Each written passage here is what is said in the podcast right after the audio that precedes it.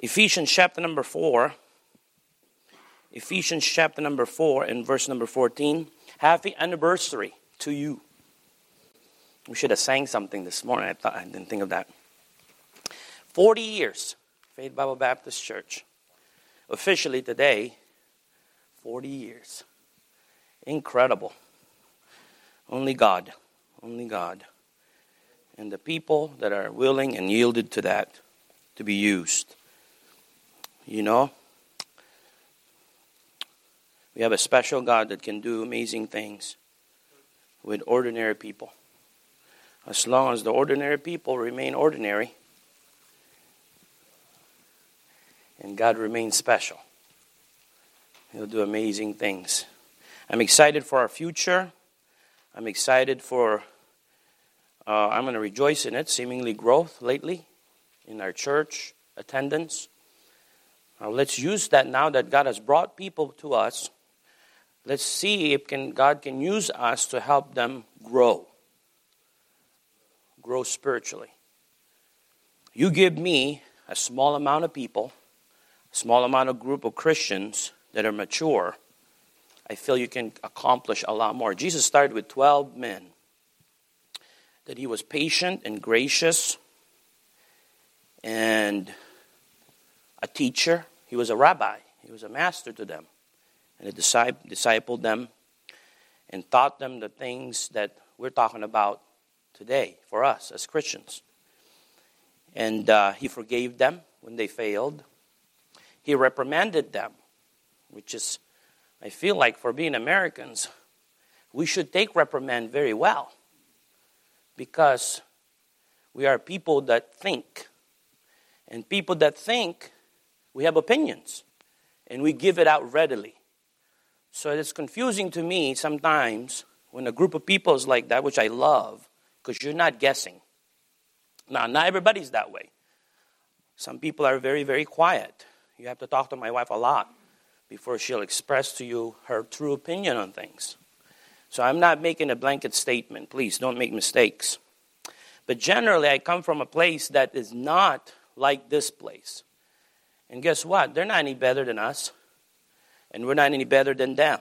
And we'll find that out because we're going to talk about real relationships. It's ironic for me as a man because I don't know f- the future. Only God does. I've been talking about this. It's been in my mind. It's been, it's been, it's been saturating me that this is something we need to guard. If we have a good relationship with people in the church, we need to guard it. We need to maintain it. Just like a husband and wife relationship. It needs to be maintained. Don't take it for granted. And in fact, I'm going ahead of our lesson here. There's three different groups of people that we need to act accordingly based on biblical principles and practicality. We have a way that God has taught us to treat each other in the body of Christ. And we'll find that out here in relationship. Real relationships. I don't want to get ahead of myself, but I want to. I don't want to miss anything that I started in, in, so that there's no confusion. We are very, very, very, very blessed. I think Pastor made mention of this in one of his la- latter preaching. We are a friendly church, no doubt in my mind, and I can say that as a missionary for ten years, and as I've traveled around the country, more than more than we are in the upper tiers of friendship. When you walk into this door, people are going to talk to you. If they don't know you, they're going to they're going to make a friendly gesture to say hi. Some of you are first times. I'm glad you're here today.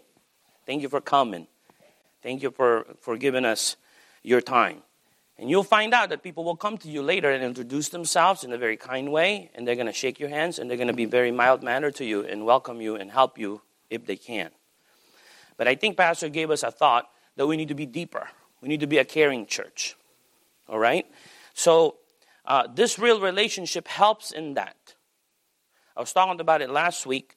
Uh, you can iron out problems with people that you have invested upon more than somebody you haven't. Relationship is meant to grow to a place where iron sharpeneth iron.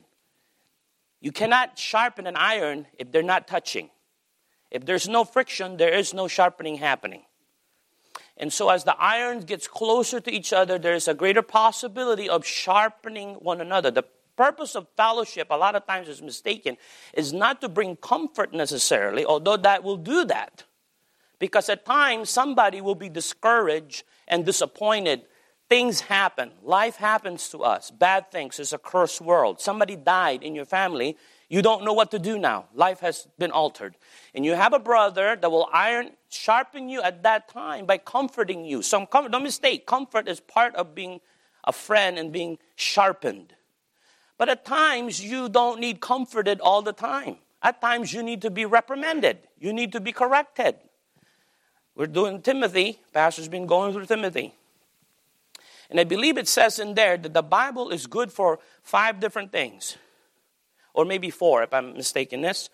I was collecting in my mind, it's good for correction. It's good for instruction. All right? It's good for exhortation, and it's good for rebuke. Exhortation is to encourage you when you are needing encouragement. That's not the time to beat you down, but that's a time to bolster you up, build you up in your faith. That would be if something happened, a tragedy happened, suddenly we come and say, I don't know how to help you, but I'm here. Here's a here's a shoulder to lean on, figuratively, or maybe literally. Cry on me. That might be exhortation. And there's many verses in Scripture that we can preach about. And as a as a pastor, I, I have to be balanced. I would teach those things to exhort people, because some people here are probably needing exhortation. They need to be encouraged. But there's also here, the Bible says it's good for reproof and rebuke. Those are very, very stern words. Saying you have done wrong, I will preach to you about what you've done wrong. I will be stern. I might even be passionate about what I'm about to say to you. It doesn't mean I'm not loving you. It doesn't mean I'm I'm I'm I'm against you. I am just making a very, very emphatic point at this point that what you have done has consequence, and there is reprimandation for it. Now, there's also instruction. Our pastor has been very good. Another of the, the things that work. I'm, I've been paying attention. Have you been paying attention to messages? I'm, I'm excited for the rest of them. One of the things that work is teaching.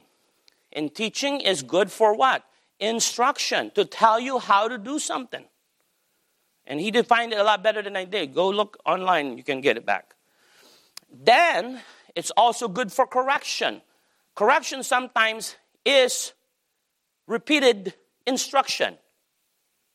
I do that with my children. I always use them because that's the relationship that's really close to me. And I'm very careful not to embarrass my, my family. But it's very, very, very, very relatable to church relationship. God knew what he was doing when he set up a family. And God knew what he was doing when he set up the institution of the church. There's no confusion.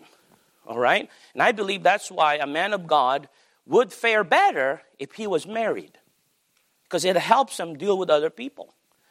And if God provides him with children, I'm not saying if you don't have children, it's not something that I can tell you. I'm not God. God knows why you don't have children. All right? He will take care of that. That's not my place. And I don't place judgment on any of us. All right? I know in the Old Testament, I'm very careful to say this, that was a sign of a curse. All right? I have to be careful how I'm saying that. But, but at the same time, uh, correction is very important. Uh, we're using Abeka, no pun or no promotion for Abeka. He's not giving me money yet. But I'm using Abeka, and you can use whatever you want, but that's what we use. My wife is very comfortable with that. And we have gotten a lot of discounts being missionaries, so we use that. But Abeka is good at repeating itself. And it's good at introducing increments as it progresses. I'm doing math, and I'm relearning some of math because I'm the math teacher. My wife said, I will not touch it. If we choose to homeschool, you will teach. Oh, man, I was frustrated yesterday. Why can you not add? Why can you not subtract? And why is your multiplication is not memorized? Because that will help you then in division. Simple arithmetic, you know? It bases on something, and then it builds upon it. If you're going to keep going... Now she's learning parameters, all right? And parameters involves you having yards and English measurement and she said, why do we have, what is this? C M and M and K M and K L L L. What is all of this nonsense? We don't use that. I said, you're a Filipino. That's what they use over in the Philippines, which I struggled because I'm used to using feet. I'm getting sidetracked. The point is, they build upon each other. And so the relationship we have has to be the same way. You are not going to be all of a sudden best buddies or best friends with the person next to you without you taking time to invest in that relationship and you taking some of the heat from having that relationship. Meaning there's going to be uncomfortable times. There's going to be confrontation and there has to be resolution. Conflicts are not a problem. Conflicts are only a problem when they cannot be solved. I always teach people that anybody that's getting together and getting married, we, we, we, I talk to them, make sure you iron out some conflict areas you already know. A lot of times I'm counseling people that are marrying different cultures. So I'm very passionate about this because I'm a different culture. My wife didn't realize who Pilip- my Filipino, and I can't decipher it. I'm mixed up, all right? I can't decipher it anymore. Sometimes I don't understand where my Filipino goes and my American. I don't know where, where it is. It might be good to, to really sit down and analyze that, but I don't I have no time for that. But when she went to the Philippines and she saw a bunch of Filipinos doing the same thing I was doing, she all of a sudden understands, oh, that's what you guys do. Yes, babe, and if you want to tell me how to do it, you're going to tell the rest of these one hundred billion, one hundred million people to do it too. If you get them to stop, I'll stop. What a supportive husband. But anyways, and uh, she realized, and I said this a lot, she's more of a missionary than I am because she had to learn to relate with those people because she's living in their country. And so when I came here, most of us are Americans, so I have to reprogram ten years of ministry, and I'm going to try to make it Americanized for you. Why? Because that's the culture and parameters I'm working with. All right? Everybody still there? All right, let's pray. Lord, help us this morning. We ask in Jesus' name. Amen and amen. Ephesians four, verses fourteen to verse sixteen. I'm just going to read it to you. I hope you're there by this point. Ephesians chapter number four, fourteen to verse number sixteen. That we henceforth be no more children, tossed to and fro. Mind the word children there. Children are, are in scriptures have valuable strength. And one of them is faith. They have more faith sometimes than mature adult individuals. So don't knock this when I'm saying this. But when he's talking about children here, it's not in a positive light. It's in a very negative light. And what it is, is maturity. He's talking about maturity. Have you had children? Have you raised children? You see them grow in maturity. At times, parents have a mistake. When their children become adults, we still think they're immature children. Right? Be careful with that because you're going to hinder some of your relationship with adult children. It's very different than people living in your home in the sense of that they're still children. When you become an adult, you have to do it different. All right? Anyways, uh, let's continue here. Tossed to and fro and carried about with every wind of doctrine by the sleight of men and cunning craftiness, whereby they lie in wait to deceive. There's a lot of deception because we have an enemy, the deceiver, a liar, John eight forty-four. When he speaks, he lies. So he's going to work that out so that so he can destroy. That's his purpose. Verse fifteen, but speaking the truth, in love, may grow up into him in all things, which is the head, even Christ. Our job is that, as an illustration, God says he's the head of the body, and we are the body. And as the head of the body is in charge of dictating decisions, my brain, subconsciously or consciously, is doing things at this very moment with my body. Subconsciously, it's pumping my heart. I don't have to say, beat, beat, please, beat. Oh, beat again, please. Or, yeah, beat. Keep beating. Just keep doing it. All right? I don't have to do that. My breathing is very, uh, and I don't, I'm not scientific to give you, every, to separate the two. But sometimes I feel like it's subconscious. My hands is moving when I'm talking. But you notice that, right? I don't think about it anymore. It just moves. It just does what it does. Okay? But uh, other things, I'm conscious. I was conscious this morning. I had to get out of bed. That was a conscious move this morning, which I said, man, what a trickster. Who tricked us again this morning? Anyways, uh, look at what it says, verse number sixteen. From whom the whole body fitly joined together and compacted that which every joint supplieth, according to the effectual working in the measure of every part, making increase of the body unto the edifying of itself in love. We need everybody to grow together and individually properly. That's why we're stronger as a unit if every unit supplies what they alone can supply to the body. Their responsibility, their duties, and their passion and love. That's why as a member of this church, and I've been here a long time, find, am I on? Am I on? It's find, find a way to serve. Now we have an authority. We have to go through the authority, right? We just don't do whatever we want in the body, correct? Right. We have a proper chain of authority. If you have an idea, you go to the proper authority to check it out with that person. Before you say, I'm just going to do this no matter what people think around me. That is not promoting unity. And in fact, you might be harming ourselves. Us, meaning. You might be harming us by your great idea. And no offense, it might be a great idea. It just needs you to understand everybody else being affected by that great idea you're about to do. Okay? Be mindful, because we do not exist just ourselves. We have people around us. We have, we're members. Pastor is very good about this. When he comes to me and promotes something, he runs it by me and says, hey, because he knows it's going to affect me in some way. Correct? I do that with my wife. If some of you are planning on visiting my home, it would be nice if my wife knew about that, so that she could be prepared. Not that she's doing anything wrong, but at times, ladies want their house to look pristine at that moment in time. And not just that. Their persona has to be pristine. Right? Communication. So, look at the thought here. Because the local church is made out of people, introduction, we must learn how to function properly in our relationship with one another. It has to be a learned, and it has to be taught. And the Bible does not keep itself quiet about this situation. Relationship with real people can be difficult. All of us can admit that. Even the ones that we truly love. All right? How do we maintain love, unity, fellowship in the church body through our relationship with another? That's a good question. How should we do that? All right? The Bible is going to give us some thoughts. A topic of this magnitude is addressed often, often, mind you, often in Scripture. This is not passed over in two or three, four passages. It is embedded in Scripture, a lot of times in the churches.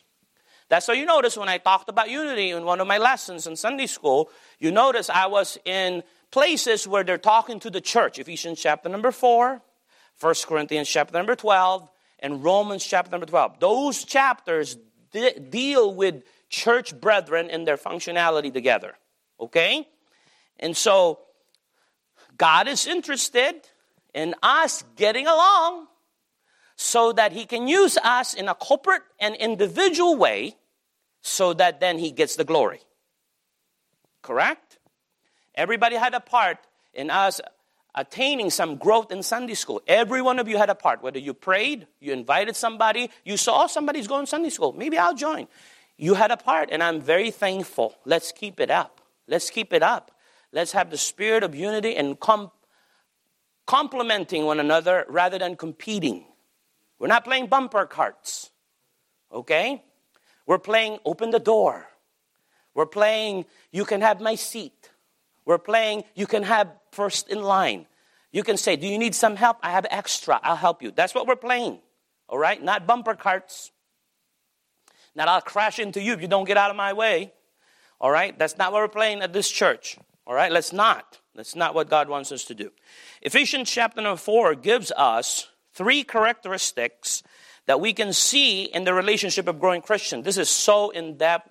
It'll take us all of our Christian life to deal with this. I'm sure Pastor in forty years have preached many times, if you catalog, based on relationship with one another. So many times, all right? And guess what? I'm just going to repeat some of them. Is that okay with you? Because there's nothing new. He's preached everything that I know to preach. I'm glad. We have a great foundation of teaching in the church. Guess what? I'm going to do a lot of preaching. Because I need good teaching to preach. I need good foundational teaching so that I can preach properly.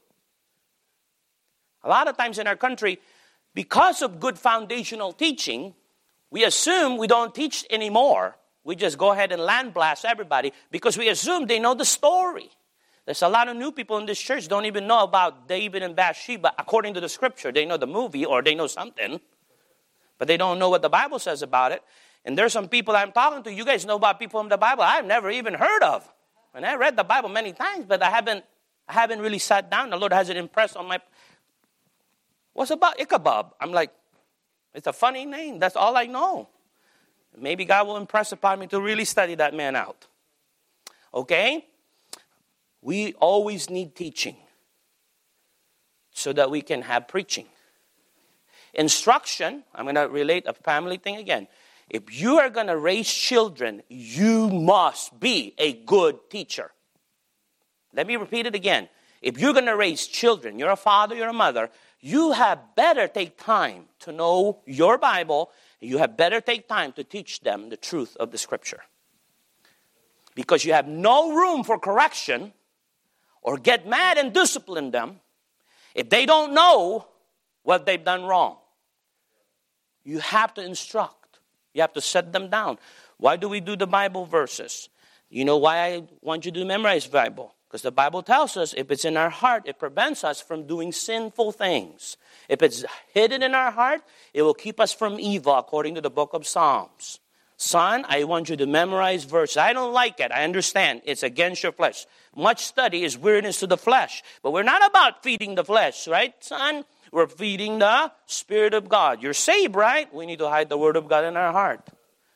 Now give him assignment. Memorize this verse. If he doesn't memorize it, and he knows full well, he understands what he ought to do, then I have the right. I have the right to be passionate and then preach on him when he doesn't do what I tell him to do.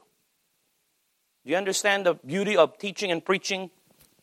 They complement. One is not better than the other. They're complementary. All right, just like a husband and wife. It's comp- I'm so glad I married somebody not like me. Totally opposite.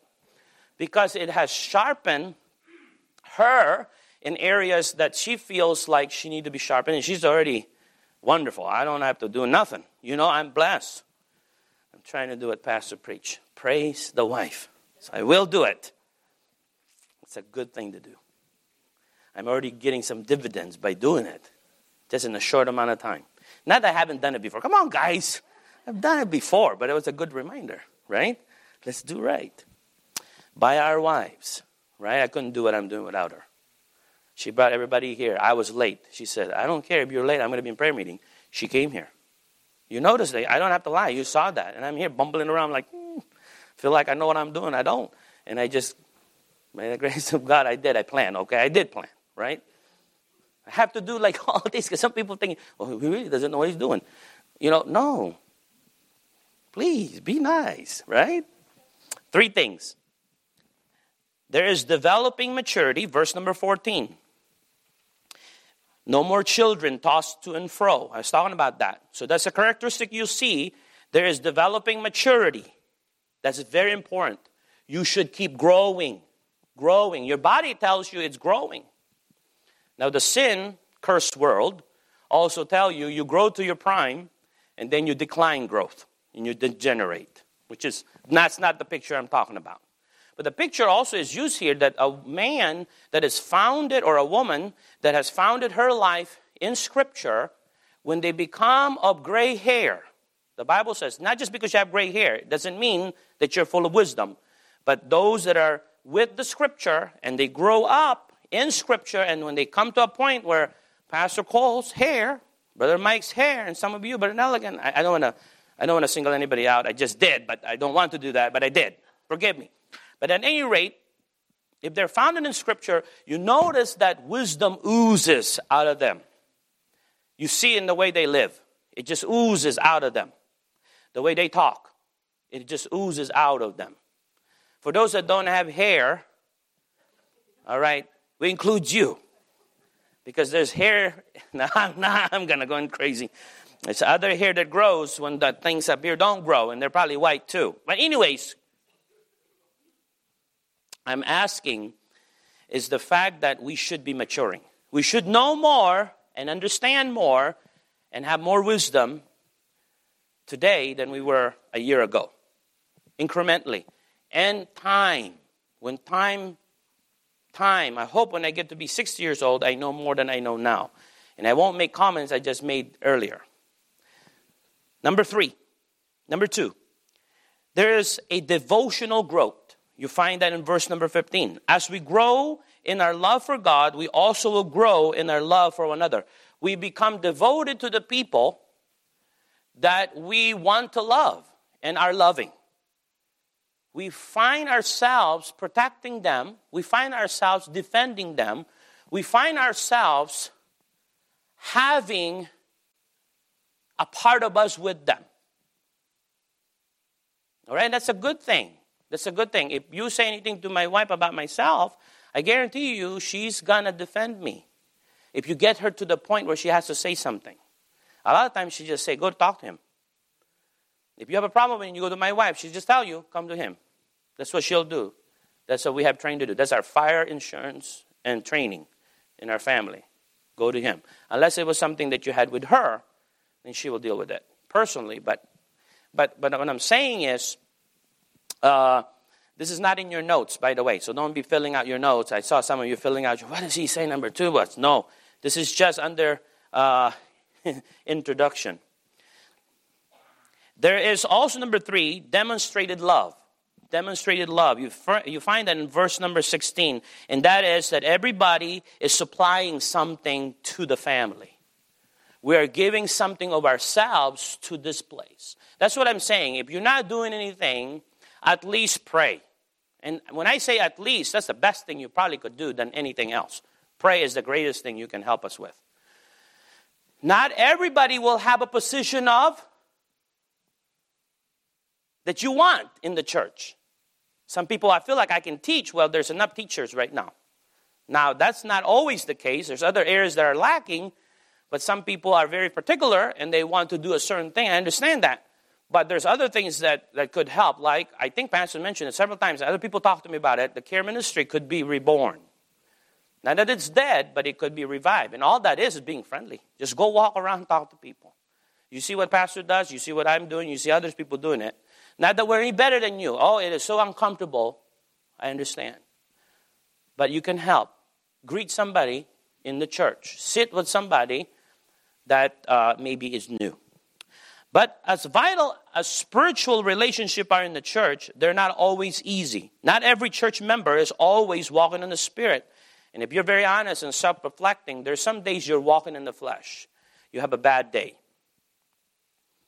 When somebody has a bad day, that's not the time. Listen to me, listen to me, and listen to me well. When it's the when they're having a bad day and the Holy Spirit is, is giving you wisdom, that they're having a bad day, that ain't the time to discuss very serious grievances and matters with them. God has a timing in Ecclesiastes chapter number three. He brings everything to timing. Husband, when your wife is frustrated, you come home and you have something very important that you think you feel like she needs to know at this very moment, you might cautiously pray and say, might not be the time. Let's set a time. Wives, your husband may be coming home and saying, uh, it's just been a bad day. Sense it, but the Holy Ghost helping you. This is not the time to talk something very, very... Unless it's an emergency. Your, your kid just lost his arm. I thought you wanted to know that. Okay, now come on. But when it can wait, when it can wait, when it can wait. Pastor, I'm just repeating him a lot. When he said this, God is not having a hurry that you are in. And I learned that as a missionary. I thought, I need to be there in the Philippines. This person needs to get saved right now. That was my, that was me. Like, yeah, everybody just needs to get saved right now. You need to get saved. I'm going to talk to you about it. Okay, you need to get saved. The Bible says so. You need to get saved. Why are you not getting saved? That was me. And God had a way of slowing it way down. Slowing it way down. To the point that I was patient for my kids to get saved at the time that they got saved. You know how many pressure I had? There was Christians pressuring me. Why is your kids not saved yet? When is he going to get baptized? So-and-so's kids got baptized and got saved. How about yours? I'm like, well, I ain't God, so I'm waiting. I'm praying. I'm telling them about Jesus. We got devotions. We got church. They're in Sunday school. We're in extension class back at Bible school. They're hearing all the truth. They're in the right place. They got the Bible present in their life. And sure enough, as they're getting saved, I'm glad that that happens. And I don't know. You know, as time progresses, I just want to make sure they're saved. Not professing something because I made them profess. Right? Sometimes fellow church members act as if they didn't even know the Lord at all. Any witness? Any raise of hand? No. Put it down. Don't do it. Sometimes Christians, we don't act like Christians. And so if you do that, others around you that you love in the church will at times act like they're not even saved. So you need to be ready. And so number one, here we go. On your notes. Willful offenders. Willful. W I L L F U L, offenders. As you're writing that down, I'm going to give you some more thoughts here. Authentic Christian relationship has to be that we desire, as God desires, that we grow in our relationship with Him and with our fellow believers. That is it. That's the basis of relationship that God made. God saved you because He wants you to grow with Him together. And all of His basis of relationship, friendship, is the idea to cr- close together. It's all the same, very sim- very simple stuff. So as in the church, as a body, and as a family, we're brothers and sisters. We're brethren. We're the beloved. Bible words, okay? We, uh, I'm not trying to be a thesaurus, but that's what the Bible does. Anyways, uh, anyways, uh, I thought of something. Anyways, I'm going to go. Uh, I got distracted. Uh, I'm going to put this together here. As a body of believer, as we get closer to the Lord, Pastor made another point about marriage, and I'm going to use it as a triangle. If you, on purpose, intentional, I love the words he's using, intentionally try to grow together with God, you end up getting closer together. It's not just good for husband and wife. That's good for children and parents. That's good for sister and sister, brothers and brothers, in-laws and outlaws. I don't know how, how that works, but the in-laws. I'm glad I have a good relationship with my in-laws. I really am. It's it's crazy. I get to leave my kids with them, and it's okay. Right? My wife's got a good relationship with her in-laws. Right? All right. Every godly, spiritual Christian occasionally offend each other. That will happen, even, even if you don't try, because sometimes, I said again, we have a sinful nature, and sometimes we don't even intentionally do it. I believe sometimes it's a byproduct of us uh, not knowing every situation. There's no possible way that I can know every situation. Even when you come to the church, there's no possible way for me to know all the new visitors and how to be careful what I'm saying. I have to be general so that it helps alleviate some of the offenses that I might say. Right? If I get very specific, I get more offenses. Because then when I get specific with you, the only one that will respond to that is those that like that very specific personality of mine. That's why the pastor is a very difficult role, because I'm learning I have to be all things to all men. I have to like what you like, even if I really don't. Now, that was a bad attitude. But, uh, but I have to sincerely learn to love the things you love so that I can help you. It goes the same to my children. It's so parallel. It's so crazy how close it is. My children have different interests, and I have to learn. If I have any connection with each individual, I have to learn their likes and dislikes. And they're very opposite at one another. So pray for that, okay? Uh, Matthew. Uh, Jesus dealt with this very issue in Matthew chapter number eighteen. Matthew chapter number eighteen.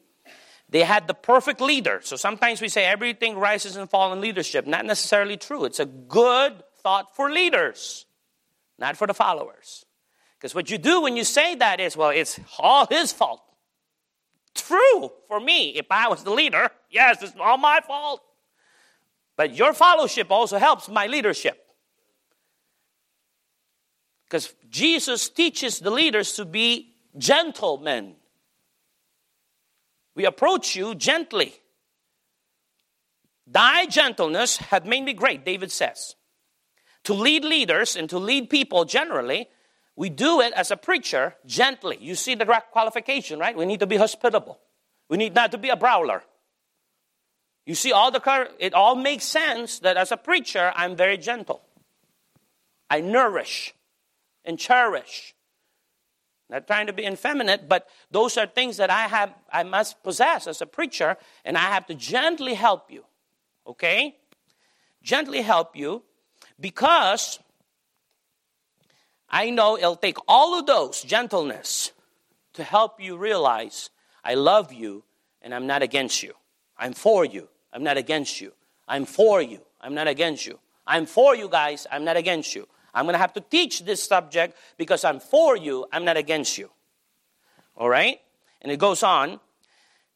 In Matthew eighteen, the closest people to Christ, that was his audience. So you have to realize how close this, this topic is. It's not like general people that Jesus didn't know. These are people that he lived with day in, day out. See how the closeness and this topic came about because of that closeness. If we want to be unified, we're going to get close. And if we get close, we need to learn how to work with one another. We have to.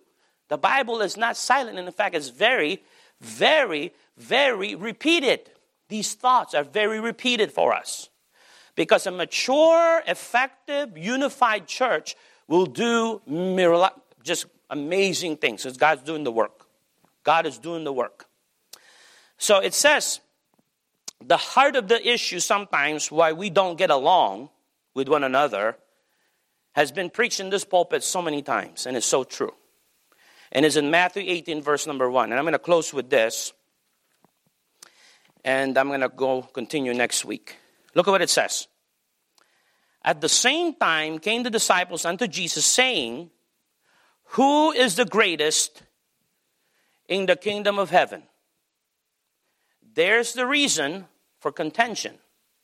There's the reason for division. Class, what would that be? Give me an idea. It's exactly the problem why we don't get along. It's not that we're bad. It is that we're bad. But, but is this. We have to learn to live with one another in humility. Humility has to be a key ingredient for that to work. The disciples were so focused on lifting themselves up and advancing their personal aspirations that they were sure to run each other in the process. We should not uh, be in the in the in the relationship of competing, but rather in the complementing. Let's find ways to work together so as that the strength of one person can be even more and even be enhanced. And some of the weakness of some might be helped by the strength of others. That's what we want to do. Instead of saying, well, you and I run the same program at the same time with the same people. Let's see who gets out of here. You teach them that, I teach them this, let's go, go. And you do it, do it, do it, and there's a lot of problems because we're competing. There only has to be one pastor in the church. There's no way you can have two different leaders pushing us in two different visions and directions. It's not going to work. You want two husbands, ladies?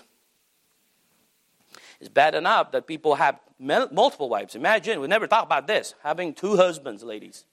What would you like about that? Let's pray. Lord, help us, guide us, help us to learn these truths in Jesus' name. Amen.